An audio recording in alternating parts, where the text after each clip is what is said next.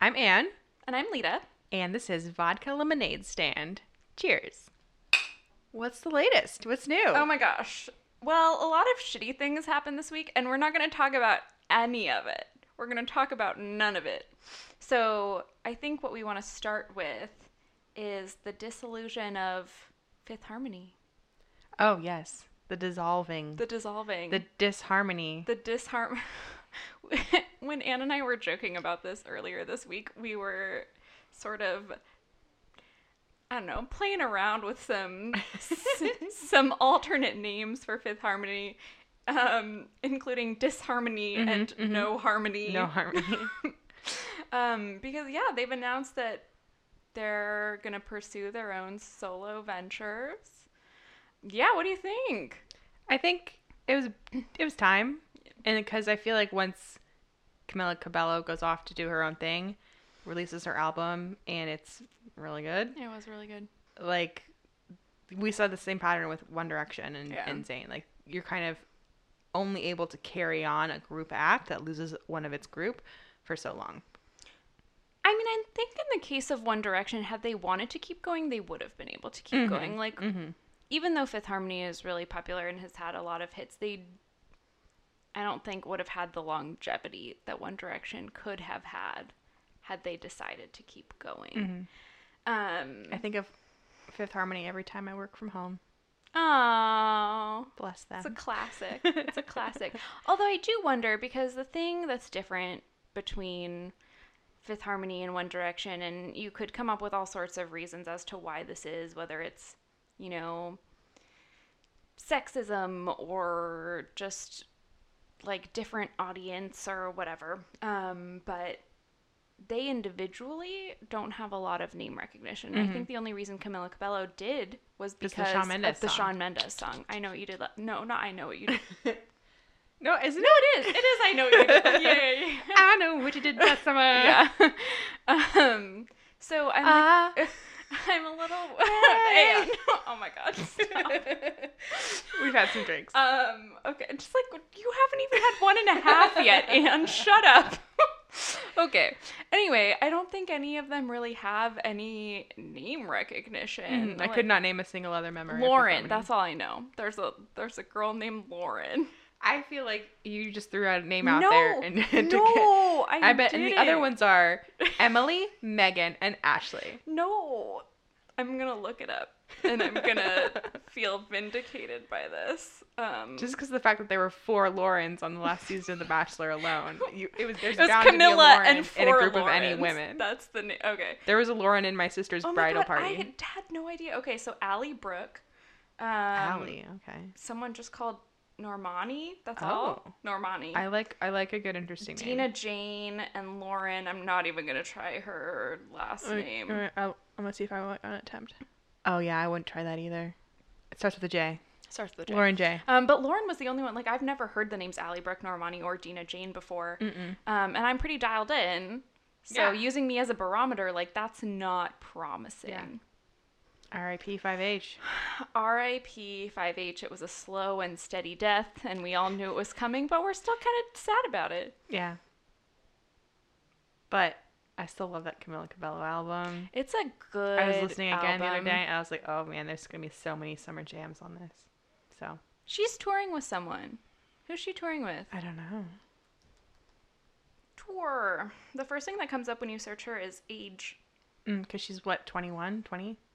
19 something. Oh yeah, she's opening for Taylor Swift. Oh yeah, with are they friends? I guess they must be. Well, I don't know if they're friends, but like they're definitely in the same world. Yeah, you know, and like it's probably really good for both of them because they have pretty much the same audience, but there's a lot of overlap there. But Camila might bring in younger people because Taylor's fan base is probably at this point like a little older. Yeah.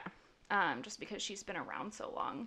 Okay, my cousin must have told me that because I have had zero interest in Taylor Swift's tour, and she signed up for like the VIP notifications. I like to think that Taylor Swift's latest video for Delicate. I didn't even watch it. Good, don't bother. I didn't watch it. That I feel like it's a narrative in which the ghost of old Taylor haunts an old hotel, a la The Shining, and I was just like, oh, R&D. That sounds dumb. Yeah. The framing is that, like, she's invisible and is, like, dancing around this hotel and nobody can see her. And I'm like, oh, Taylor, can you hear us? Oh, my God. Anyway, we're moving past it. Let's talk about other artists that we like more. Oh, my gosh. Okay, so Shawn Mendes. Released his first two singles. Mm-hmm. And one of them I really like. The other one I like a little bit less, but I still love him. We're on the same page. Yeah. I saw him in concert last year. It was amazing, as you might imagine. Were you the oldest fan there? I was probably one of the oldest people there who wasn't a mom. I think I think that's probably pretty likely. But... oh my gosh, it was still so much fun. And I actually really like Charlie Puth, who opened for him. So I know he's weirdly polarizing. I don't know what people have against Charlie Puth. I like him more than I like Ed Sheeran, but I still am not here for it. Oh, I really like Charlie Puth. And maybe it's just there wasn't that spark, or maybe I'm thrown off by his eyebrow. I don't know. Oh. The thing about Charlie Puth that I always remember is, oh my God, it was either the Grammys or the VMAs, but when I was living in Eugene, my cousin and I were watching whichever one it was, and Charlie Puth and Meghan Trainor did kind of like a mashup of one of his songs and then that one song that they sing together, right? They sing a song together. That sounds right. That's right. I believe you. This was a long time ago. Oh yeah, it's the Marvin Gaye song. Let's Marvin Gaye and Get It On. I do like that song. Which they do sing together. It's I like that catchy song. As hell. And so they were singing that, and at the end, they look at each other and then grab each other and make out for like 15 seconds. Well, I know. What about Junie from Spy Kids? Oh, this was way before. This was like several years ago. This could have been like 2015. Before her engagement to Junie from Spy Kids. Yes, exactly. Also, Alexa Vega, Becca and I are rewatching Nashville, or I'm rewatching Nashville with her. She's watching it for the first time. And I was like, yeah, Alexa Vega is going to be there later. And she was like, who's Alexa Vega? And I was like, the girl from Spy Kids. How do you not know who Alexa Vega is? And that's like not knowing who Christy Carlson Romano is. Maybe. Yeah. I mean, I was more offended because Sleepover is one of my favorite movies of all time. Alexa Vega, you know, it's classic. Anyway, they make out furiously for like 15, 20 seconds. And Shada and I are just like, what's happening? Like, what is this? And then the next day, like, all of the fallout happens. And Charlie Puth was like, yeah, I don't really understand. Like, people think we're together now. Because you made out in front of a whole bunch of people. Because you... And he's like, and it's like really inconvenient because I like have this girl that I'm trying to like, you know. Well, you should have thought of that where you made out with Meghan Trainor in front of a whole bunch of people. It was so dumb, but it was like some of the craziest making out I remember seeing from like, you know, real people. There's a clip, right? Yeah. Oh, okay. Yeah, for sure. We'll watch it after. Anyway, that's my fun story about Charlie Puth. It'll make for up for all the making out that we wanted to have happen in The Originals and Shadowhunters today that didn't happen. We've been tortured. Just a chaste forehead kiss. Yes, God, so dissatisfying. We'll get there. Don't worry about it. So Shawn Mendes. Oh, right. What was the song that we both love? We love In My Blood. I do. I love it. It's like a Shawn classic. It is so sad. It's so good. It is so like it's so Shawn. It's it's really good. I don't really know what's up with the other song. Lost in Japan. It's different. It's a change in style. And it also, I mean, I don't really like love songs that are obviously directed at a very specific person because I can't pretend that it's me. That's fair. Also, I want to circle back to the speculation about Shawn Mendes' sexuality, but first I want to ask you what your top 3 Shawn Mendes songs are. Okay. Stitches is my number one. Anne cries whenever she hears Stitches. I genuinely have to occasionally pull my car over to the side of the road and cry safely for the extent of the song before I can resume driving. It's like pretty intense. Yeah. So I love it so much. And I think In My Blood is skyrocketed to number 2 because it's got that same just like, oh, sad. It is on my shower cry playlist. The most recent edition. Okay. And I did make use of that playlist today, so everybody knows. And my other favorite Shawn Mendes songs, I wonder if it's literally just all the sad ones. I think I like There's Nothing Holding Me Back. That's a classic. It's a little bit more exuberant to balance out the sadness of the other ones. Treat You Better, I do like, and I identify with like the jealousy of it, but it does feel like it's treading the same ground as that Taylor Swift song. Oh. Which I forget the name of, but it's the one where like I wear short skirts. No, she wears short skirts. I wear t-shirts. Oh, which you can wear together, by the way. You belong with me. Yeah. So I still like it, but There's Nothing Holding Me Back bumps ahead. Okay. I know two of mine. Two of my favorite songs are from his first album. One is Kid in Love, and the other is I Don't Even Know Your Name. You love those deep cuts. I mean. You went to his concert. I like the first album better than I like the second album. I feel like I need to spend some time with it. You should. I love the first album. Most of the time I spend with Shawn is on the radio. Oh. So I really gotta immerse myself. I can show you. I have a playlist that's called Shawn. Perfect. And then I think my other song, if I went with like an upbeat favorite, it would be Honest from his second album. And if I went for a not upbeat one, I would say Act Like You Love Me from his first album. Ooh. I sing that one when I play the guitar sometimes. Oh, nice. I know. It's like a good hurting song. Do you ever dream of doing a guitar duet with Shawn? No, but maybe I will now that you've like put it in my head. Now that I've suggested it, well, that's gonna be your dream tonight. You're welcome. Oh, right. Okay, circling back to, because this will actually lead into our next topic, which is Love Simon. Anna and I finally saw Love Simon. Mm-hmm. But on Twitter, Love Simon made some sort of like promotional graphic, and they tagged Shawn Mendes, and they said, "Shawn, there's nothing holding me back." Love Simon. Love Simon. And Ira Madison of the Crooked Conglomerate. Keep It is his. Keep It is his show, yeah. He called them out for... Yeah, like implying that like Shawn was a closet case, yeah. Which I don't think was an implication that the Love Simon marketing team thought of when they made that graphic. I think they're just trying to appeal to any hashtags and public figures and influencers that are going to get the Gen Z people in them seats. Yeah. But also like audience crossover. Yeah. Like it would be exactly the same audience. The people who love Shawn Mendes love Love Simon. Yeah. That's just true. I mean, look at us. That's just true. Look at us. And honestly, I'd never thought about Shawn Mendes's sexuality before, and then Anne and I had a conversation about it in the car when we were driving home from Love Simon. What was our like conclusion? The takeaway was, you were like, "Do you think there's anything to that?" And I was like, "I don't, but also my gaydar is really bad. In fact, it's mostly like 100% of the time wrong. So you know, my opinion doesn't influence reality. That's fair. Or reflect reality. I mean." I have really good gaydar. This was something that we talked about. I called Harry Styles' bisexuality back in like 2012, which also isn't official, but it's basically official. He wears fucking pink Gucci suits and flounces around. He has a cover of the song Girl Crush. He does. That's literally about like having a crush on a girl. That's really just an expression of your crush on the guy the girl's dating. Mm-hmm. Which been there. Yeah. So come on.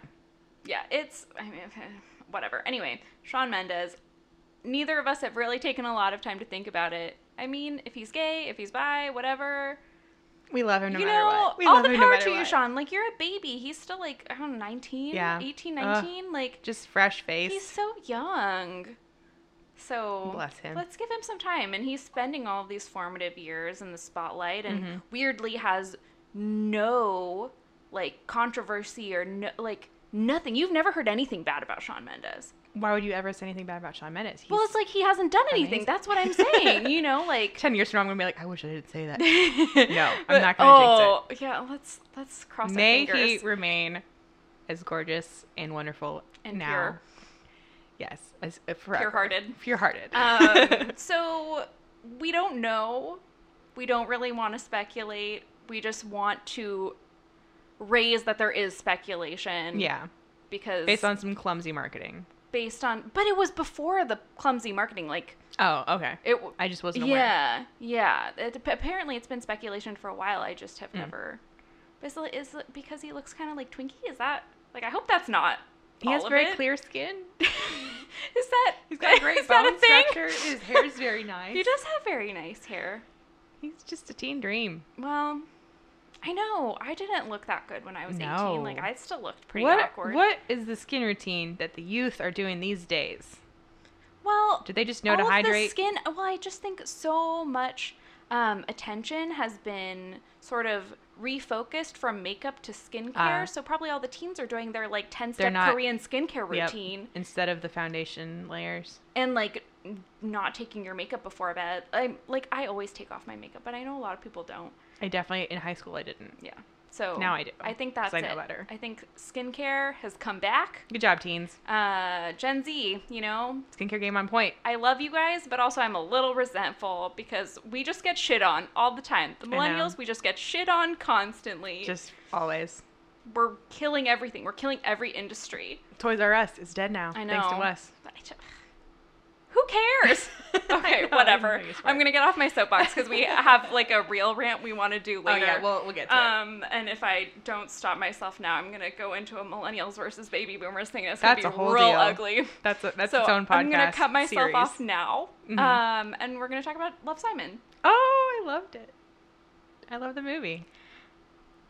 I don't even know if I have... Like, it's hard to talk about because I just think about it and it...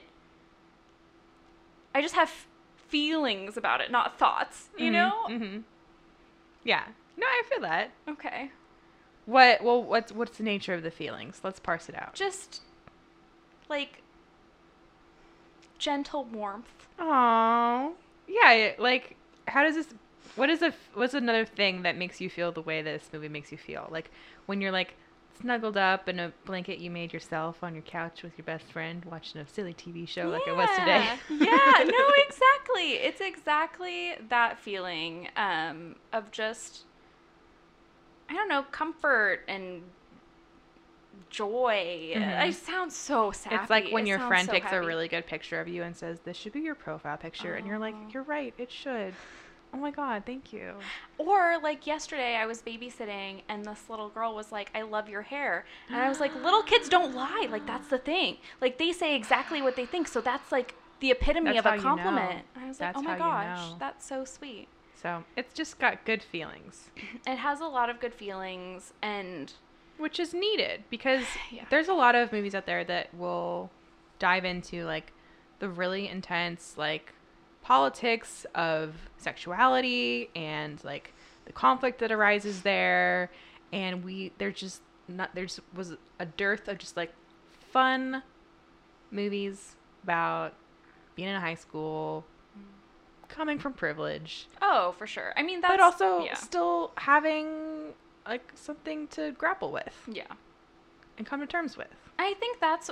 Almost the most interesting thing about this movie and something I realized when we were driving home was that, I mean, his experience, and I'm making some like big ass assumptions here, but I think his experience is a lot more realistic now than like the tortured coming out narrative. New. Not that doesn't happen anymore, obviously. Definitely does. But because so much has changed over the past like decade, I think that's going to become more and more the norm of you're still grappling with something, but you almost don't know why you're grappling with it. Because, there's this like, and this is spoilers throughout. So definitely if you haven't seen this movie and are planning to and don't want to be spoiled, you shouldn't be listening now. Fast forward. Yeah. But there was a part where it kind of, like, it's almost like for me, it was like emotional climax of the movie in anger where he's so mad at this kid that's outed him. Yeah. And he's saying like honestly it's fine because like it needed to happen, but it was my choice and about like how, where, when, like all of that, and you took that away from me.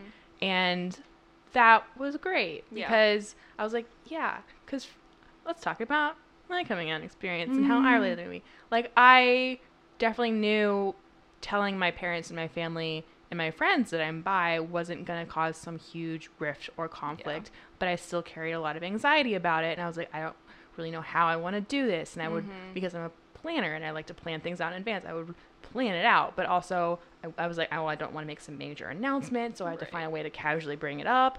And it's stressful. So I saw that reflected in the movie and I liked it. Because I think the one thing we are still struggling with is heterosexuality is still the assumption, right? And the movie kind of pokes fun at that. He's like, why don't straight people have to come out? And there's this whole montage of kids being like, parents, I'm straight. And the parents like crying. Yeah, I love like the way it portrays like Simon's just like fun reveries. Yeah. When he's like fantasizing about who his like gay pen pal is. And it's throughout the movie. It's played by different people because he doesn't know. So first of all, it's like a hazy like vision of like somebody he might have a crush on. And then it's like a specific person he knows. Turns out to be correct. And then it's other people who are like incorrect guesses. But you kind of get to see him think like, could it be them? Do they like me? What would it be like if they like me? Do I like them back?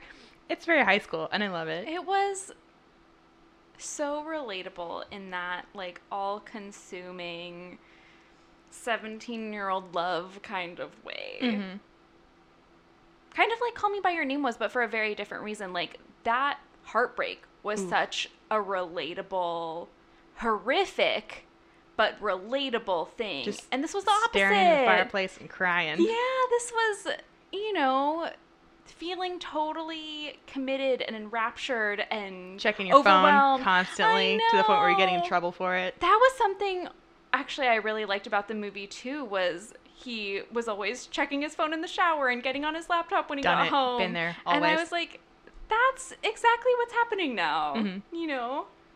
So I remember commenting one thing I liked about this movie is it has a couple actors from the Netflix series 13 Reasons Why who are like happy and adjusted instead of like depressed and like endangered for a change, which was relief because I like those actors. I treasure them. And I just want to see them happy. Yeah.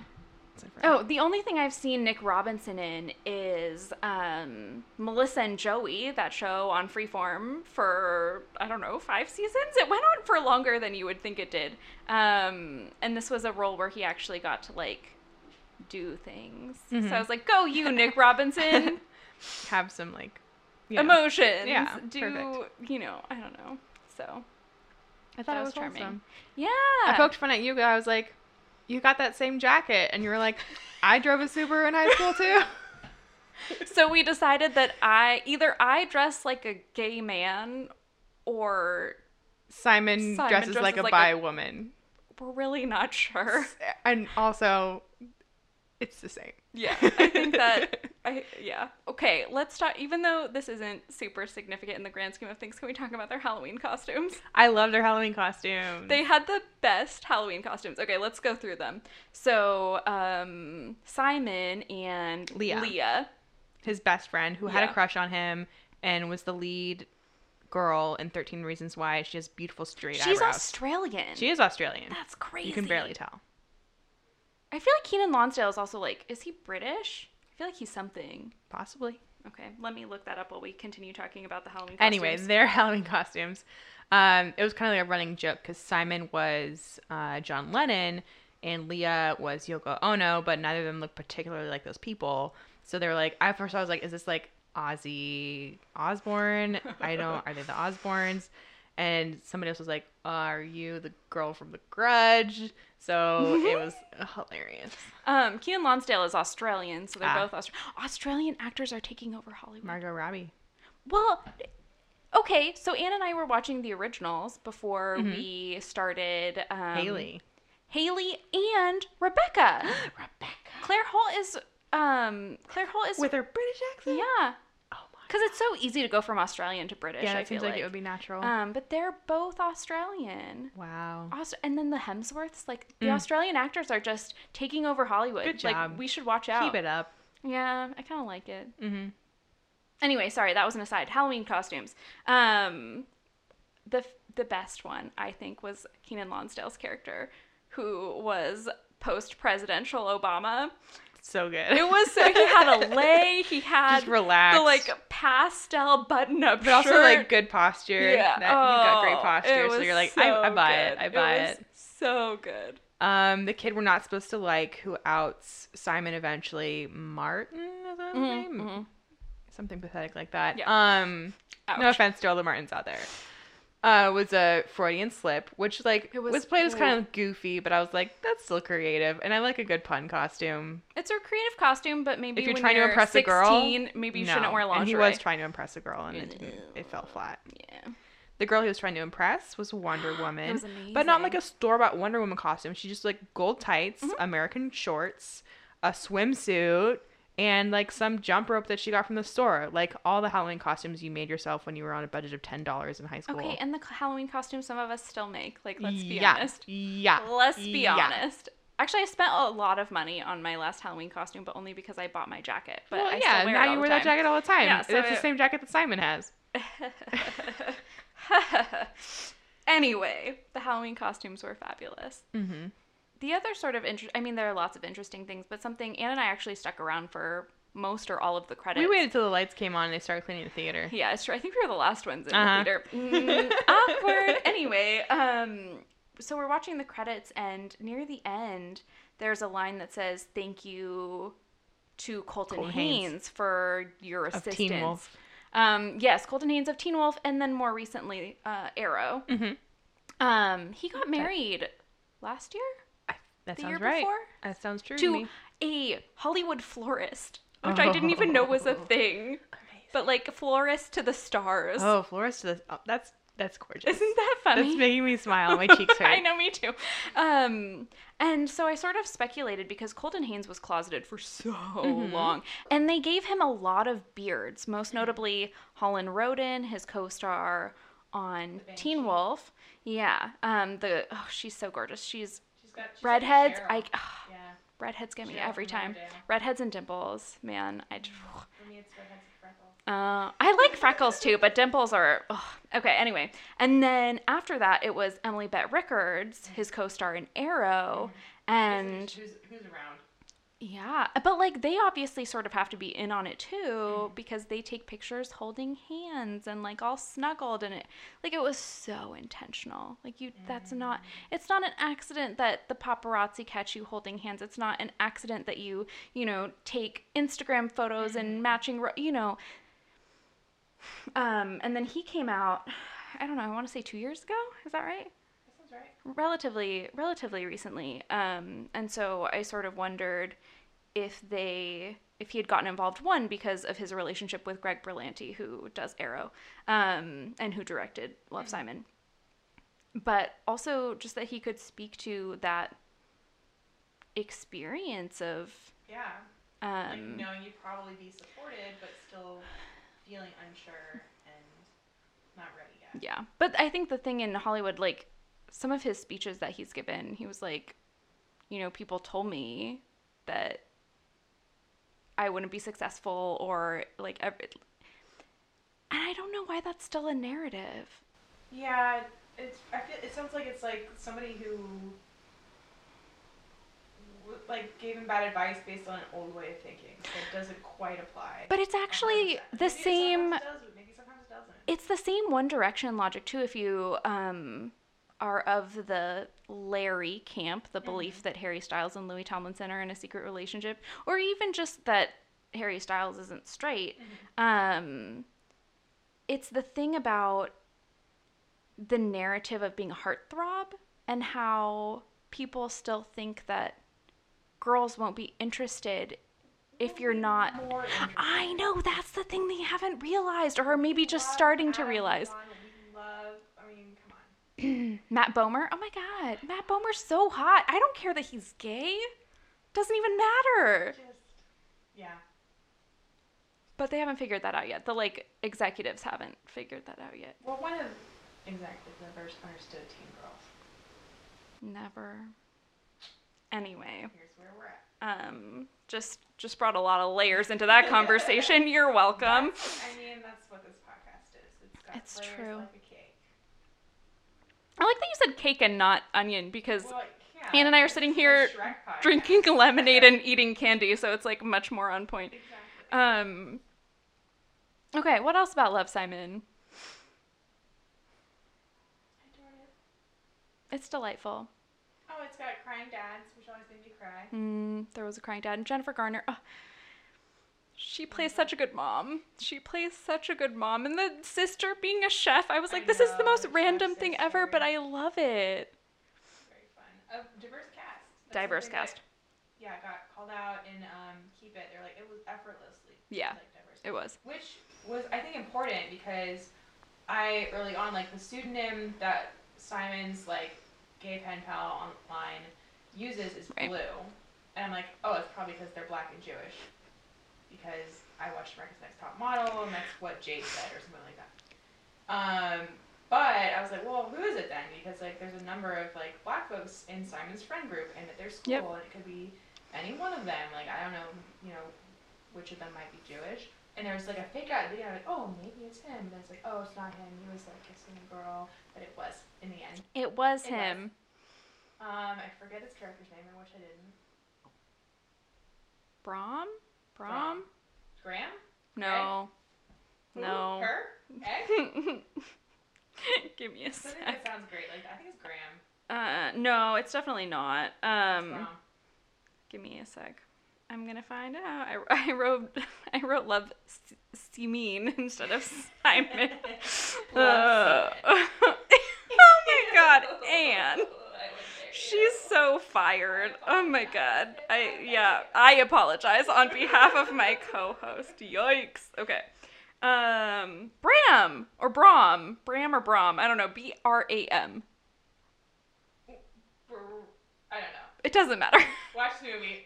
We'll watch it again. Keanan Lonsdale's character. And so yeah, I was like, oh well, it's not him. It must be one of the other many people of color in this film. Yeah. So that was lovely. It was lovely.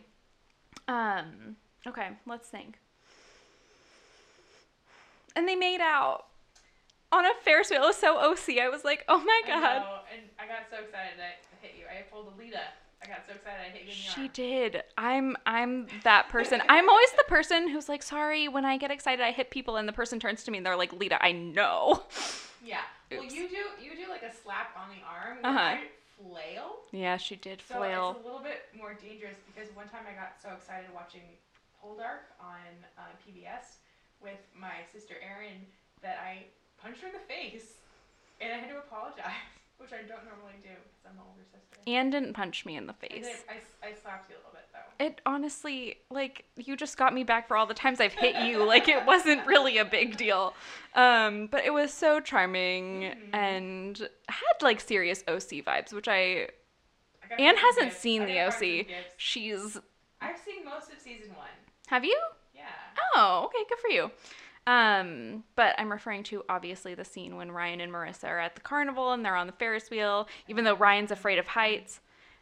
That's like pretty early on in the season, girl. Maybe Anne fell asleep for a little bit in the originals and missed like a really, really key scene. She was like, wait, how did that person die? And I was like, wow, you like took a pretty serious nap there, girl. It's fine. There's no judgment here. But they're on the Ferris wheel, and Ryan's afraid of heights, and so Marissa, I guess, distracts him by kissing him. And in this case, no one was afraid of heights, but they were kissing in front of, like, all of their classmates. Yeah, who were cheering them on. Which it was so sweet. Ugh. Oh, my God. This was the movie that Gen Z deserved. It was the movie. Bless them. They deserve just, like, a feel-good film. You know? They do. And, like, the whole LGBTQ community, they deserve a movie where no one dies. Yeah.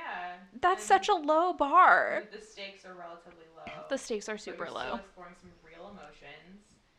And there's, you know, teens. Yeah.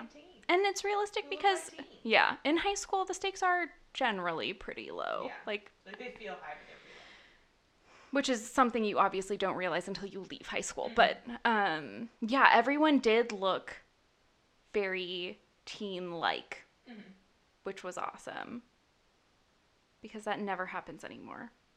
Speaking of the OC. Yeah, God, Ryan Atwood was a 26-year-old playing a 16-year-old, or Ben McKenzie, I guess. And it shows. Yeah, it was really bad. And then he got a haircut in, I think, the third season, and all of a sudden he looked like 35. And I was like, guys, what did you do? Also, Anne's neighbors are like hammering or something. So if you hear shenanigans, that's what's going on. You know, apartment life, podcasting in an apartment. But at least my fridge hasn't joined. Whatever. The heater was on for a little while. You might have heard that. We're just like two girls living life, recording a podcast in Anne's kitchen. So what else do we have to talk about today? Should we go rant? Rant slash TED Talk? Yes. So Anne named our rant segment. Thank you for listening to my TED Talk. And it's our TED Talk in this particular case. We're tag teaming this TED Talk because... Okay, in this week's episode of Keep It, oh my gosh, tie-ins that we mentioned earlier, Ira Madison's podcast with Louis Vertel and Cara Brown. Cara Brown? I always mess that name up. Yeah, it's really hard. Doesn't matter. Cara/Cara. Cara feels right to me. Cara Brown, okay. They were talking about Cynthia Nixon's run for governor in New York. Governor? Sure. Yeah, it's governor, right? Okay. They're getting very excited about it. They are getting very excited about it. I mean, going over like the reasons why it doesn't make sense to call her unqualified because of her history of activism, things like that. Yeah, and so Louis is like, and it would be so cool because she would be the first LGBTQ governor. Yeah, or first like queer woman governor. Yeah, that'd be great. And at first I was like, he means like governor of New York, right? And I backed it up, and I was like, no. He just said U.S. governor. Yeah. Which I was like, well, maybe I heard wrong. Maybe he said, you know, New York State governor. No, he said U.S. governor, and he got me a little hot under the collar. We were both really frustrated, and I know, gosh, okay, it's not like I know every other state, like the situation of every other state's governor. But if you're gonna make a claim. Like, the first LGBTQ governor, like, Kate Brown should show up and punch you in the face because she's amazing. And she's been governor for years now. She's been governor for quite some time. She was, like, elected governor in 2016. So before that, she was, like, acting governor because we had a time between governors. We had a governor resign. Yeah. But she was elected in 2016. That was, like, one of the headlines is, like, hey, a lot of things suck this election, but at least we have a queer governor in Oregon. Yeah. Queer lady governor. And women governors are rare. And Democratic. Like, there are not a lot of Democratic governors left either. So on, like, 3 different fronts, she's very unusual. She had a piece in The New Yorker about her. Like, she is not, you know, some fly under the radar. She is noteworthy. She is... like, history-making. Yeah. So... And, like, personally for me, someone who's important in my life because I'm, like, coming to terms with my bisexuality, and I'm like, oh, what if I want a career in politics? How is that going to be received? And I'm like, you know what? It'll be fine. Because Kate Brown. Yep. And, like, oh, like, how am I going to talk to my mom about this? Like, what is she going to think? You know what? It'll be fine. Because Kate Brown. Because what I said was, I was like, hey, Mom, I met the governor today. And she's like, oh, that's cool. And I was like, hey, Mom, do you know that... governor's bi? And she's like, I did know that. And I said, cool, I'm bi too. And she's like, good for you. So that was my, like, you know, coming out story, and Kate Brown figures into it. So I was very passionate about this, and hearing her, like, skimmed over in this podcast that I do like was disappointing. So I went on Twitter to make sure that somebody had already called Louis out. And someone had. I was like, I don't need to pile on. It's, you know, it's been corrected. Apologies been made. But it had me hot under the collar. And Ira, like, played on it a little bit. Louis apologized, and then Ira said, Kate Brown is going to replace Louis in the next episode of Keep It. And it was actually really funny. I would listen to hell. I did, too. I was like, you should genuinely interview Kate Brown. Like, or at least Pod Save America should. Because she is running for re-election this fall. And it would be funny if you had both Governor Browns, because it's really confusing when you read an article about West Coast governors, because both governors of Oregon and California are Governor Brown. Yeah. And it's just comical to me. It's just confusing. Now Washington needs a Governor Brown. We'll just have a Brown. I don't really like their governor, so I would be kind of in for that. Sorry, controversial statement, maybe. I don't know about your like you meant Jerry Brown or Washington. Stuff. No, Washington, Inslee. But that's totally irrelevant. Jerry Brown has a Dead Kennedys like song written about him that I like listening to sometimes. Random. It's called, because he's been governor before, like in the 80s, 90s. Anyway, it's called California Uber Alles, and it's kind of fun. I think it's Dead Kennedys. This is Fun Facts with Lita and Ann. But technically this was our rant segment. So that is our little piece about bi-erasure. And then the thing that actually got me more fired up is Oregon erasure, because I feel like people are like, oh yeah, Oregon, that like, you know, liberal coastal state. I mean, I don't think it's even like podunk. It's just like, it doesn't register. People are just like, oh yeah, Oregon, like one of those. Yeah, it's like Ohio, right?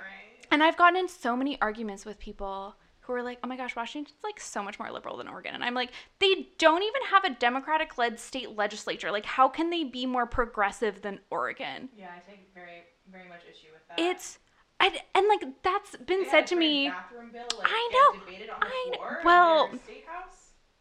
We had some pretty sketchy stuff come through our state legislature too. Like, you can't, I think it's, okay, I think the measure is what you can accomplish with your state legislature. Like, bills that come up, like, whatever. You don't really have that much control over that, right? It's like, what decisions can be made? Yeah. And the decisions that Oregon's legislature can make are progressive and forward-thinking and awesome, and Washington can't do that because they don't have the power to. Birth control dispensation for 12 months at a time.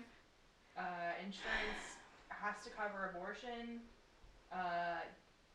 Great stuff. All kids have health insurance regardless of immigration status. Like, we are killing it over here and we don't get enough credit, and I get so fucking mad about it because I'm the one telling my friends in like New York or wherever, like, oh my gosh, we in so many areas, not every area. Okay. Yeah. Sure. And it takes a lot of hard work because we're not the most blue state. No. Because we're very mixed. Most of our state, like, geographically, rural. Is not Democratic. But Portland just has a enormous metropolitan area, so we swallow everyone else. Mobilize. Yeah. Yeah, that's true, too. So. We also have one of the highest voting rates in the country because we have mail-in ballots. Just saying. 73%. 73% voting rate. Mail-in ballots. It's so high. You don't have to wait in line. I vote in my pajamas. I vote at the bar. You know, I vote, like, it's just, it's a delight to vote. To be fair, it's, like, not your fault because you probably live in a state where your legislature is enacting voter suppression. Like, we know it's not your fault. Ron Wyden has tried to bring the, like, national vote by mail so many times. No one cares. Like, there are too many Republicans. Someday, Ron. They don't want you to vote. No, they absolutely do not want you to vote. Voting is not my favorite tactic. They're like, why aren't you voting? It's like, well, there's a lot of police that people don't vote because we put a lot of roadblocks in people's way. Yeah. In Oregon, we care about democracy. So there are no roadblocks. You can take it to the library. Roadblock is you still have to put a stamp on it. If you or take it to the library. And we're trying to remove that one. We have to go on county by county basis. Or, like, go to one of the county drop boxes. Or, like, there's... I can walk to the library that's a mile away from my house and drop off my ballot, and that is what I have done in the past two elections. It's a mile, guys. Anyway, I'm like red-faced now. I've gotten so... One, because bi-erasure, Oregon erasure, and alcohol. But yeah, the Oregon erasure really bothers me. And obviously the bi-erasure too, like Anne and I are coming from a very specific viewpoint of being very pro-Oregon and very bi. So we're presenting a united front here. But we were both really fucking mad and like texting very aggressively about it. But that was our TED Talk. You're welcome. Oregon is important. Bisexuality is important. The end. Thank you for listening to our TED Talk. Okay. Shout out to Taylor for being the origin of that meme. Oh my gosh, I got the giggles now. Excellent. That was really fun for the rest of the podcast. Okay.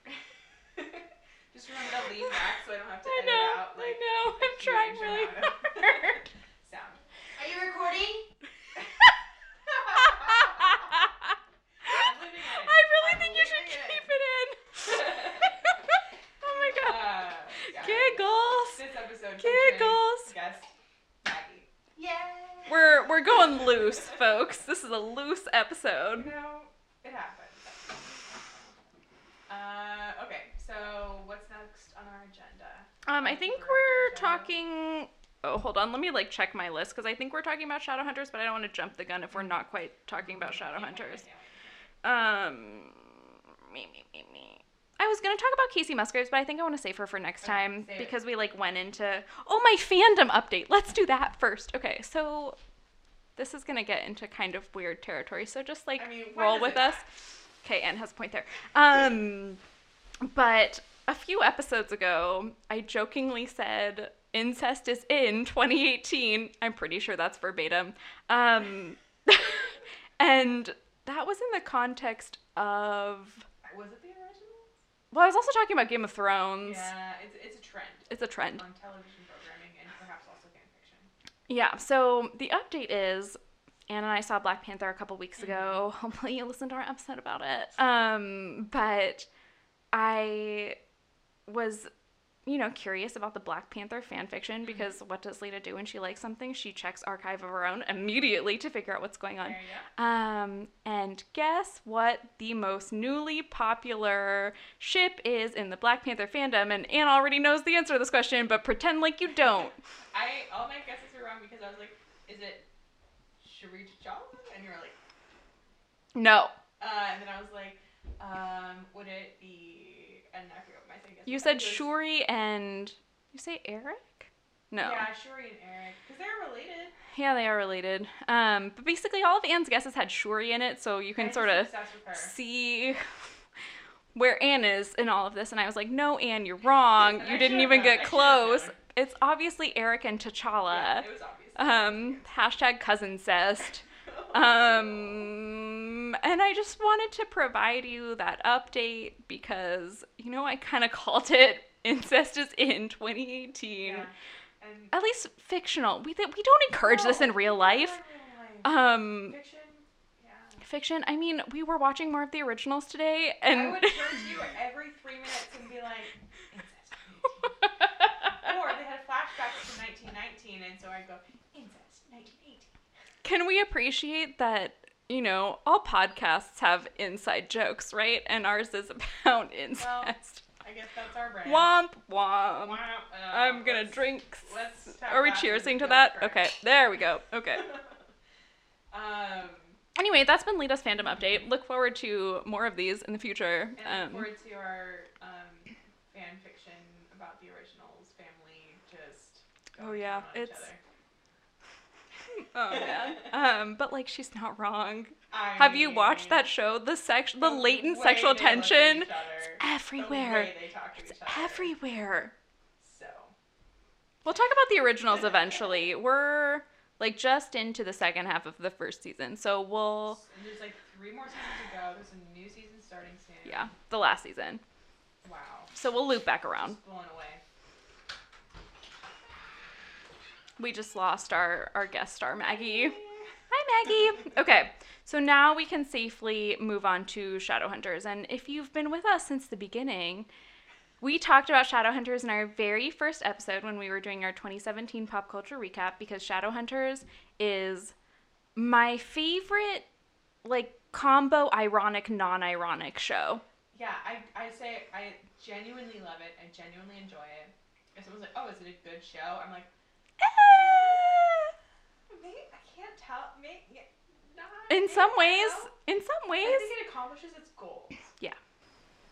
Its goals being adapt a very intricate, somewhat silly universe from a book series and turn it into something that people will want to keep watching. Mm-hmm.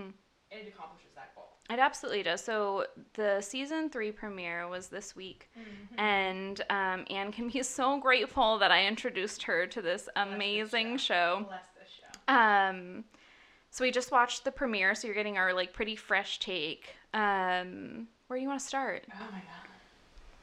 So I want to start with Lilith, who's probably going to be the big bad of this season. Okay, you should tell the story about Lilith. So Lilith is, in the short sense of the like Shadowhunters universe, Sebastian's like demon mom. Mm-hmm. So Sebastian is Clary's like secret twin brother that was raised by Valentine. I don't think they're twins. Okay. I think he's older than her. You're right, he's older. Well, they're, you know, they're related. Doesn't matter. Raised by Valentine with like demon blood and was like cast into hell or something or other, and also raised by Lilith. And she's introduced not by name at the end of the second season. I don't think by name. No. Because, actually, when I said tell the story about Lilith, I meant our story. I mean, I appreciate the backstory, and I'm sure our fans appreciate the backstory. Yeah. But I specifically meant our conversation. So, get it now. Okay, cool. And now we can go to our story. Okay, perfect.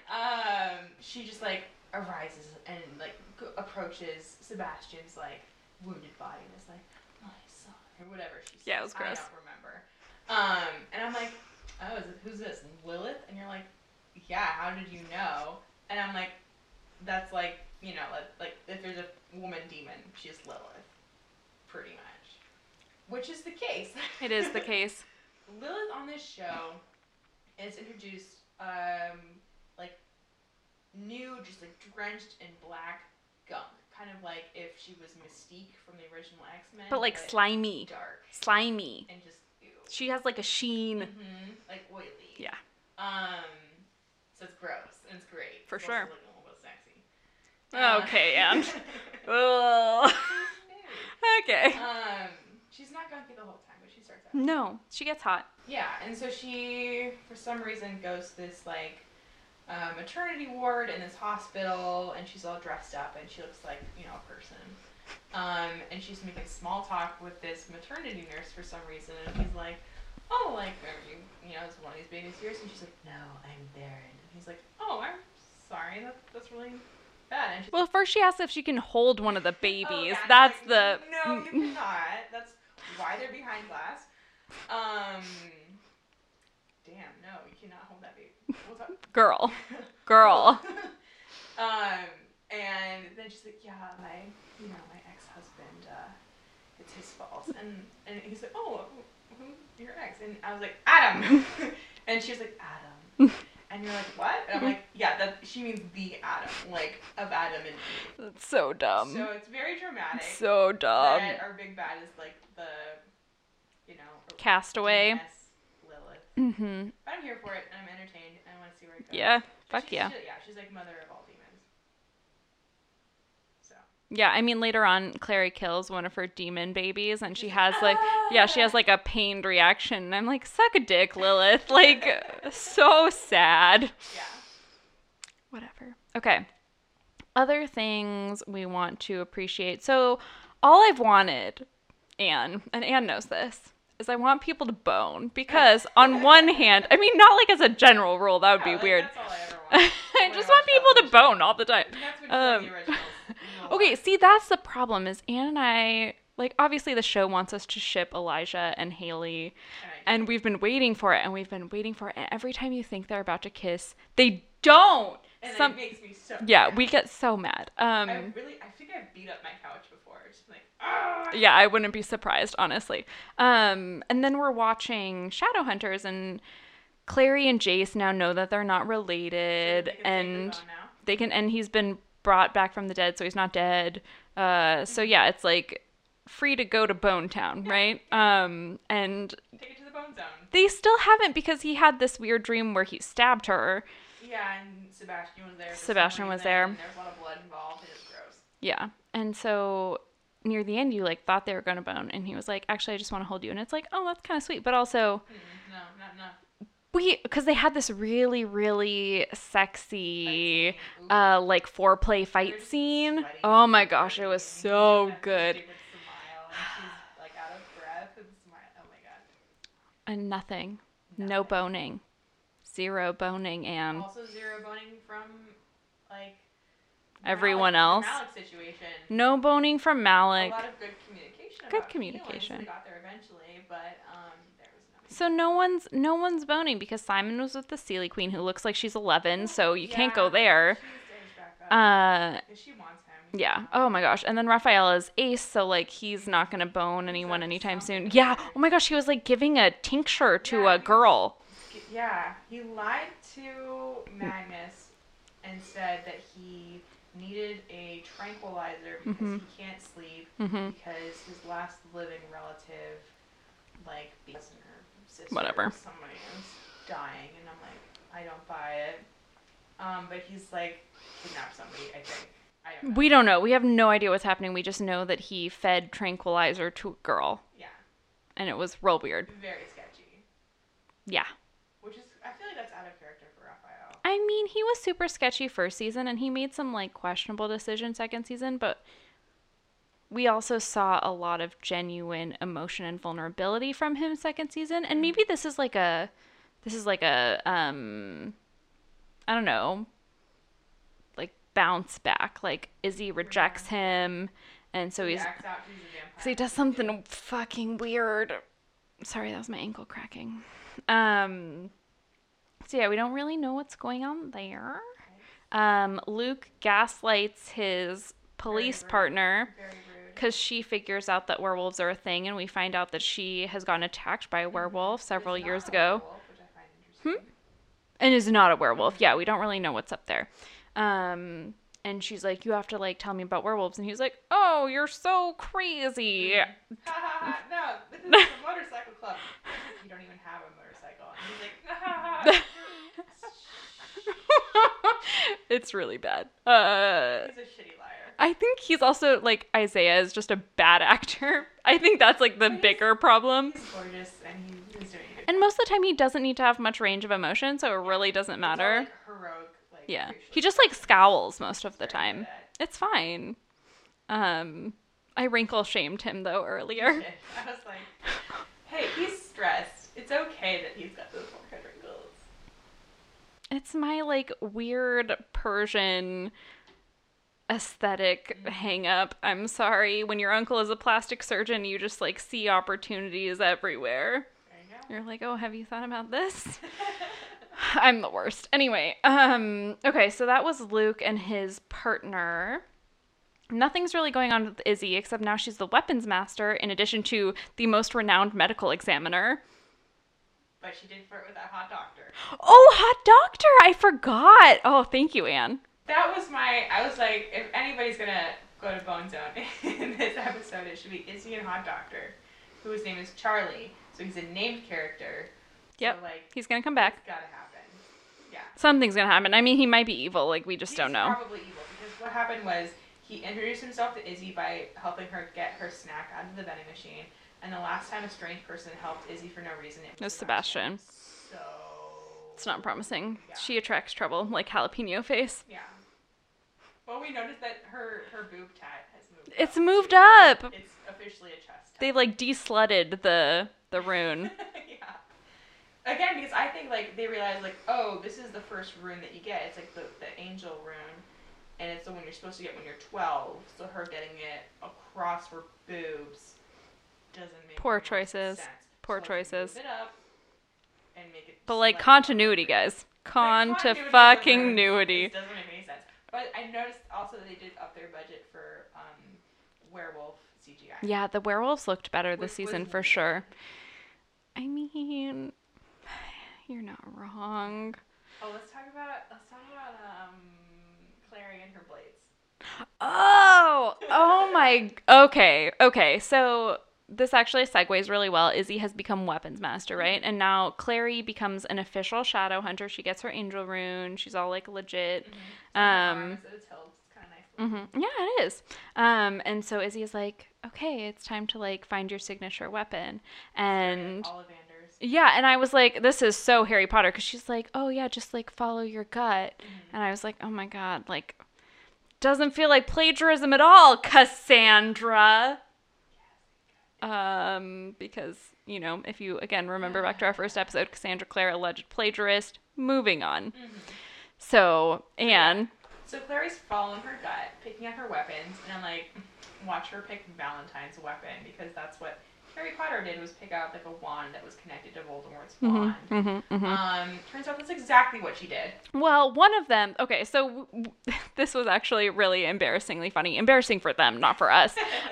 Because she picked two blades, yeah, right? She's got two daggers, just dual wielding the daggers, just like I do in Skyrim. I respect it. And we find out because she shows them to Luke? Yeah. Was it Luke? Okay. So, and she shows him one of them, and he's like, oh, that's your... And before he said that, I was like, oh my God, it's going to be her mom's. So one of them was her dad's, and the other one was her mom's. Wah, wah, wah. So Anne and I could write this show. Just put it out there. Hire us. And fans, help us, you know, elevate our platform so they notice us and let us write for their show. Because we do a great job. We would be such good Shadowhunters writers. I could write it, yeah. We'll start with fan fiction. And we'll work our way up. Yeah, I feel like Anne and I would make a really solid writing team. Mm. Just saying. I'm just putting this out into the universe. If anyone's listening. I'm just putting it out there. Putting out the vibes. Okay. There you go. What else happened in Shadow? Oh, actually, okay. I wrote down, I was like, I have to write down this line because it's so funny. So if you remember the end of season 2 of Shadowhunters, Simon gets manipulated by the Seelie Queen into kind of getting stuck temporarily in the Seelie realm. This was, yeah, the Sarah Hyland version of her. Seelie Queen can change her age. It will. It's so weird. It is weird. But she aged back down, obviously, because one, Sarah Hyland and Dominic Sherwood broke up. And so I think she realized, like, this is beneath me. I'm not going to do this anymore. So we're back to the baby Seelie Queen. And Simon is trying to make an argument for why he should be able to leave. Mm-hmm. He's like, I sang you a song about nature. Because, yeah, it was so bad. It was real rough. And she was like, oh yeah, like not since like David Bowie have we had ever. Oh my God. That was such a bad. Oh my goodness. It was like comparable to when Magnus name dropped Casanova. And I'm like, guys, you're trying too hard. Or like Michelangelo, I don't know. He referenced someone, probably both of them. Let's be honest. Both of them at the same time. I mean, wouldn't put it past Magnus. Let's be honest. But it's like, cool it, Shadowhunters writers. Like, be a little more discreet. Again, hire us. We can do it. We have really good ideas. We're very educated. Mm-hmm, mm-hmm. Anyway. So Clary and Jace, as far as we know, still have not boned. It's very disappointing for everyone involved. But they wear comfortable loungewear. But they wear sexy loungewear. Mm-hmm.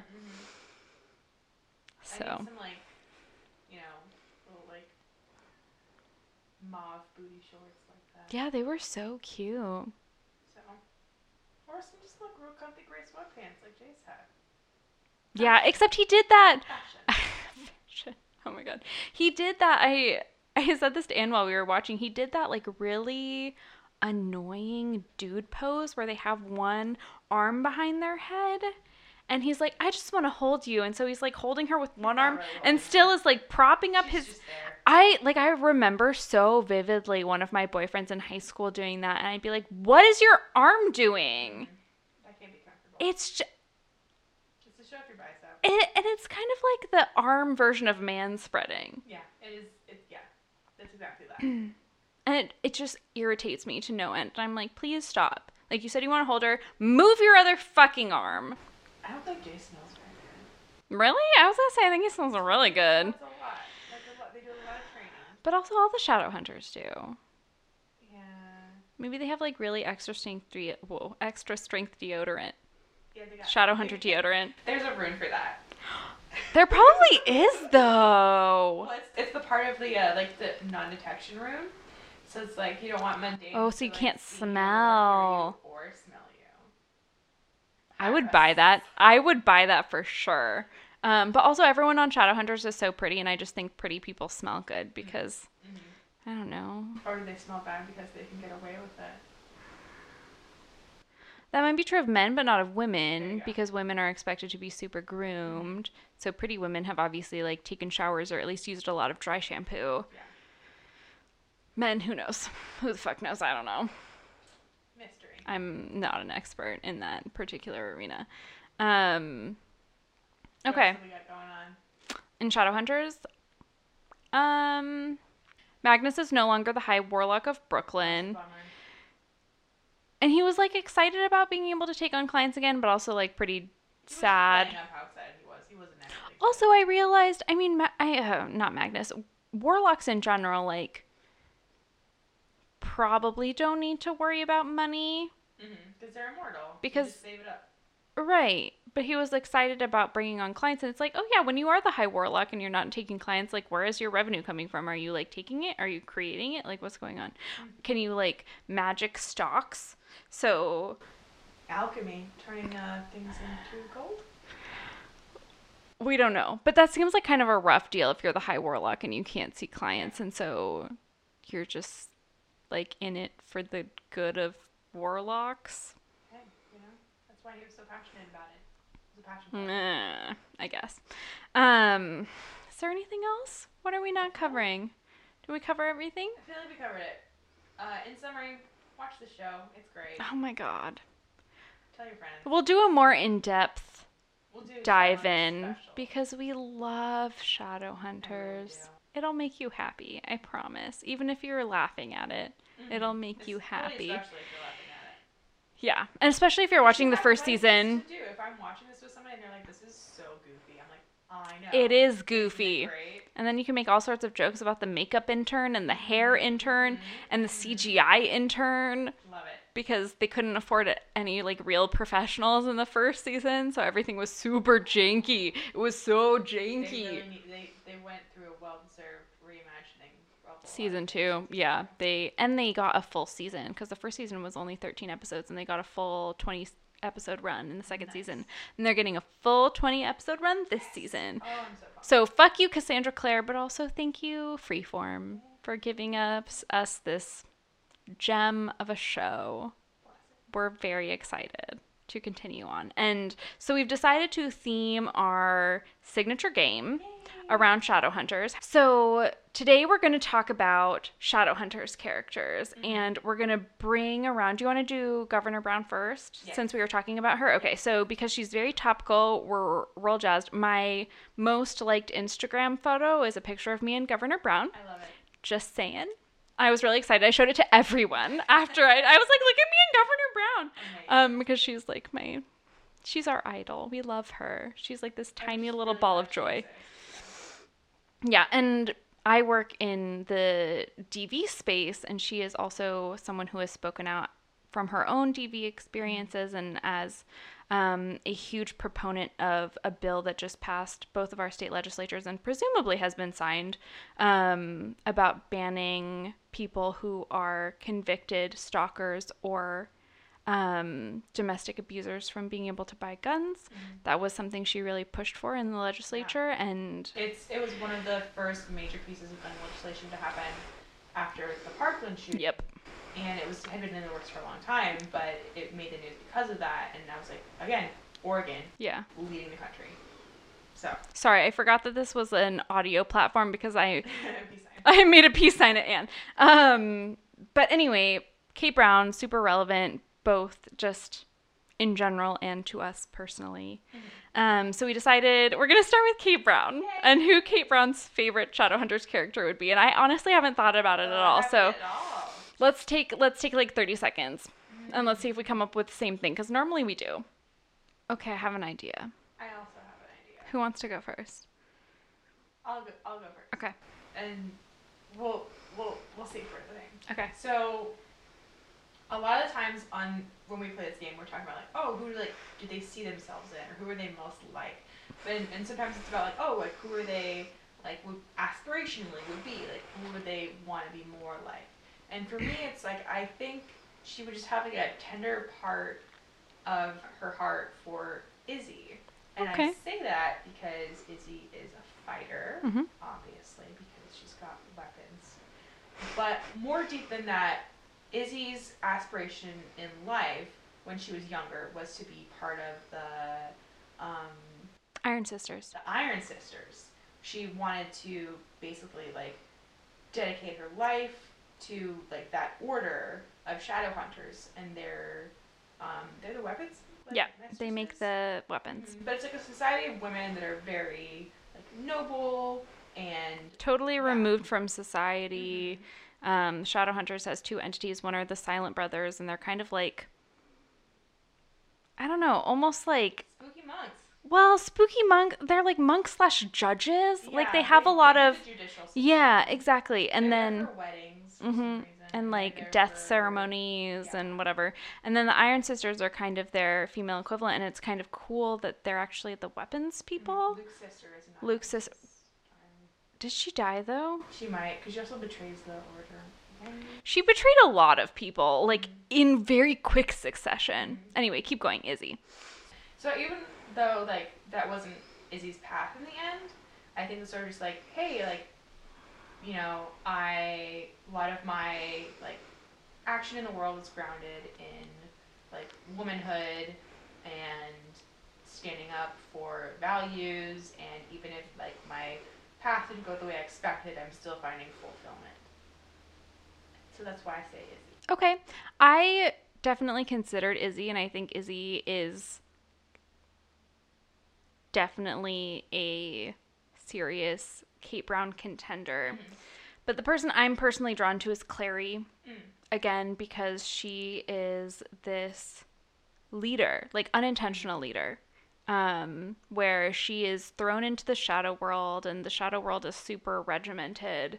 And there are so many ways that are just, like, how things are. Like, Clary will be like, what is this? And they'll be like, that's just how things are, Clary. And she's like, but no, that's stupid.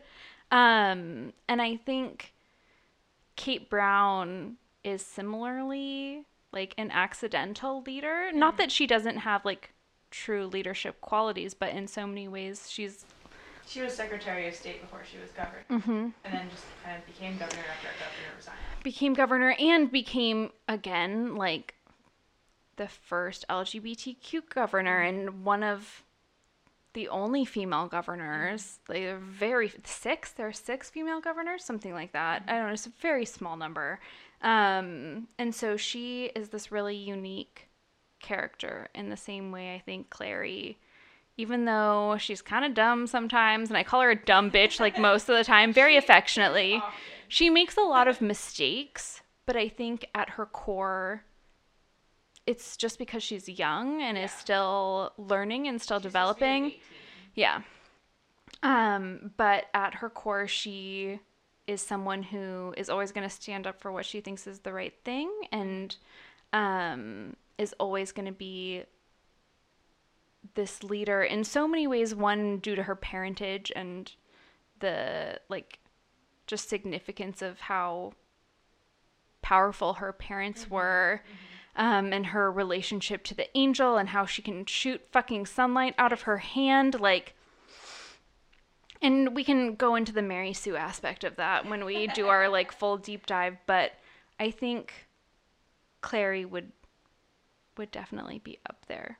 And Clary and Izzy actually share a lot of characteristics. Yeah, they're friends. They're both hugely independent, badass women who do not let other people tell them what to do, and are both like hugely inspiring. Yeah, they're such realized female characters. And that's something I think we're really starting to talk about in 2017, 2018 is like, okay, actualized female characters don't have to be, I'm using quotations, strong women. Mm-hmm. Because everyone makes mistakes. That's what makes you a real person. You don't have to be this, like, impenetrable, fearless, mistakeless person. You can and should break down crying every now and then. Absolutely. You should have flaws. You should, I don't know, real people have problems. Yep. And so Clary and Izzy are hugely powerful women, but they do stupid shit. Like, that's just the reality of it. They're 18 and people do stupid things, but they're still awesome characters. And Kate Brown, I feel like, would see herself in both of them and would admire both of them. Yeah. Okay, so our second option, okay, this is getting into, okay.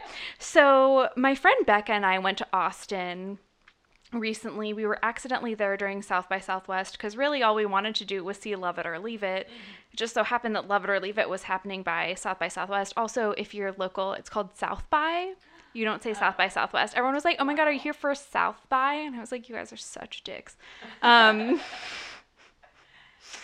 Anyway, so we were heading to Austin, and Ted Wheeler, mayor of Portland, was on our flight to Austin, and Becca and I are both pretty politically tuned in, and Ted Wheeler, if you're not local, is...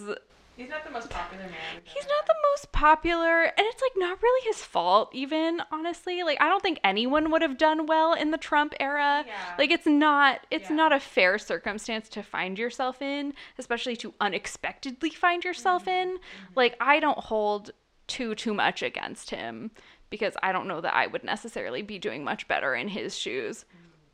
Mm-hmm. So, yeah, he has...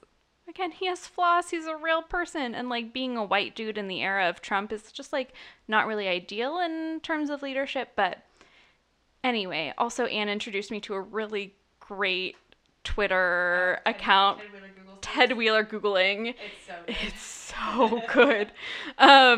Anyway, so Ted Wheeler was on our flight, and we saw him when we were boarding, and we were, like, smacking each other, being like, oh my God, it's Ted Wheeler, because we're, you know. How did you recognize him? Because he looks like every other white guy. Well, I've seen him in person. Oh, that's why. So, and so has Becca, actually. So we've both seen him in person. I wouldn't be able to recognize him. Oh. He is, he's pretty generic looking. He's got a generic look, which is not, you know. He does. Yeah. But I've seen him in person. And so we're standing in line for our Alaska flight. And he turns out to be sitting 2 rows in front of us because Becca made a crack. She was like, oh, I wonder if he's in business class. But he wasn't. He was actually sitting in coach with the rest of us. And so he was sitting 2 rows ahead of us, and it was a direct flight from Portland to Austin. So Becca would periodically, because she was sitting in the aisle and Ted was sitting in the aisle, would like peek over at what he was doing and would tell me what he was reading. Oh my God.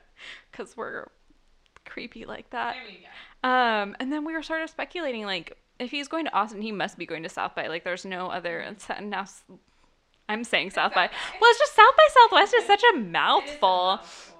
But we were like, he must be going for that. Like, it doesn't make sense why he would be going for any other reason. And we were kind of speculating why that might be. And Becca was like, oh, I wonder if it's like a hip mayor's conference. And she was being like super sarcastic. And then later on, like a couple days later, we thought back to it because we saw him get off the plane and like meet these important looking people who were there to meet him and whatever. And we were in a lift and I was like, I wonder what he was doing here. And so I look up the South by like schedule. And it was a hip mayor's conference. Goodness. It was like a progressive mayors for change conference. She guessed right. She was, it was one of those things, like one of my favorite stories, just like shenanigan stories, is my friend Tori and I were at this bar and the bartender had a big scar on his arm. And so we were drinking and we were like, ooh, let's guess where the bartender's scar came from because, you know, what else do you do? Yeah. And so we were coming up with like all of these ridiculous ideas and I was like, fraternity hazing incident. And my friend Tori was like, Lita, that's not funny. Like that could genuinely be real. And I looked at her like she was crazy. And so finally she gets drunk enough to ask. And he said, well, you know, I was at the U of O, which is the University of Oregon, the U of O, and I was in this fraternity, and my jaw dropped. Like, my jaw dropped. I was like, no way. And it was a fraternity hazing incident. Wow. And it was like that moment, except for Ted Wheeler and a hip mayor's conference. It was the, like, nerdier equivalent to that story. Fabulous. That's a really long lead-in to Ted Wheeler. We could have a whole episode probably about Ted Wheeler. We're not going to because he doesn't deserve it. But oh, that was rough. Sorry. I support it. I think you're fine. Okay. Anyway, we're gonna talk about his favorite Shadowhunters character again. We're gonna need to take some time because we didn't think about this at all. Oh, I've been thinking about this whole time. Oh, really? Right, okay. Sorry, I've been talking this whole time, so I didn't think about it. It's pretty typical of me. Ted Wheeler's favorite Shadowhunters character is Simon. Oh my God, she's so right. Oh my God. Yes. Yes, it is Simon. It's like, you know, he's fine. On paper, he's pretty great. He's in a band. He's like a supportive friend. He's got the classic, like, ducky, like, I'm gonna crush on you, but you've been stolen by somebody else. But it's just like, in this day and age, do we really need a Simon? No. And that's why Taylor's favorite character is Simon. That's so on point. I'm trying to think if even anyone else. I feel like Ted Wheeler is a Simon who, like, thinks he's a Jace or something like that. Yeah. Or he just, like, ships Simon and Clary so hard it doesn't understand. He's one of those. I can see that for sure. Because it's not really Ted Wheeler's fault that we've just moved on. Mm-hmm. You know, like, we didn't need... Yeah, and it's not Simon's fault. He's a vampire. But, you know, well, maybe it is. Not really his fault. Yeah. Shenanigans happened. He became kind of a pawn. Mm-hmm. But, yeah, Ted Wheeler, it would be Simon. Wow. We also, like, really don't like Simon, so this is a huge, huge insult to Ted Wheeler. He's fine, but he's not my favorite, and sometimes he just feels completely out of place. And you're just watching him, and you're being like, dude, why are you doing that? Nobody wants your stupid Nightshade song. Like, literally, the Celia Queen is the only one who's enjoying this right now. And that's how we feel about Ted Wheeler a lot of the time. We're like, what are you doing? The Celia Queen is, like, Columbia Sportswear. Oh... Oh, stones thrown. I like it. Anyway, you can follow us on Twitter. That's a great transition, Anne. Well done. You can follow us on Twitter at what Vodka Lem Stand. Lem, L-E-M, because our entire title was too long to be a Twitter handle. So Vodka Lem Stand. Vodka Lem Stand. We're someday going to have a theme song. We're really excited about it. Great things in the works. Yeah. Until then, we're going to cheers. These glasses are empty, but cheers.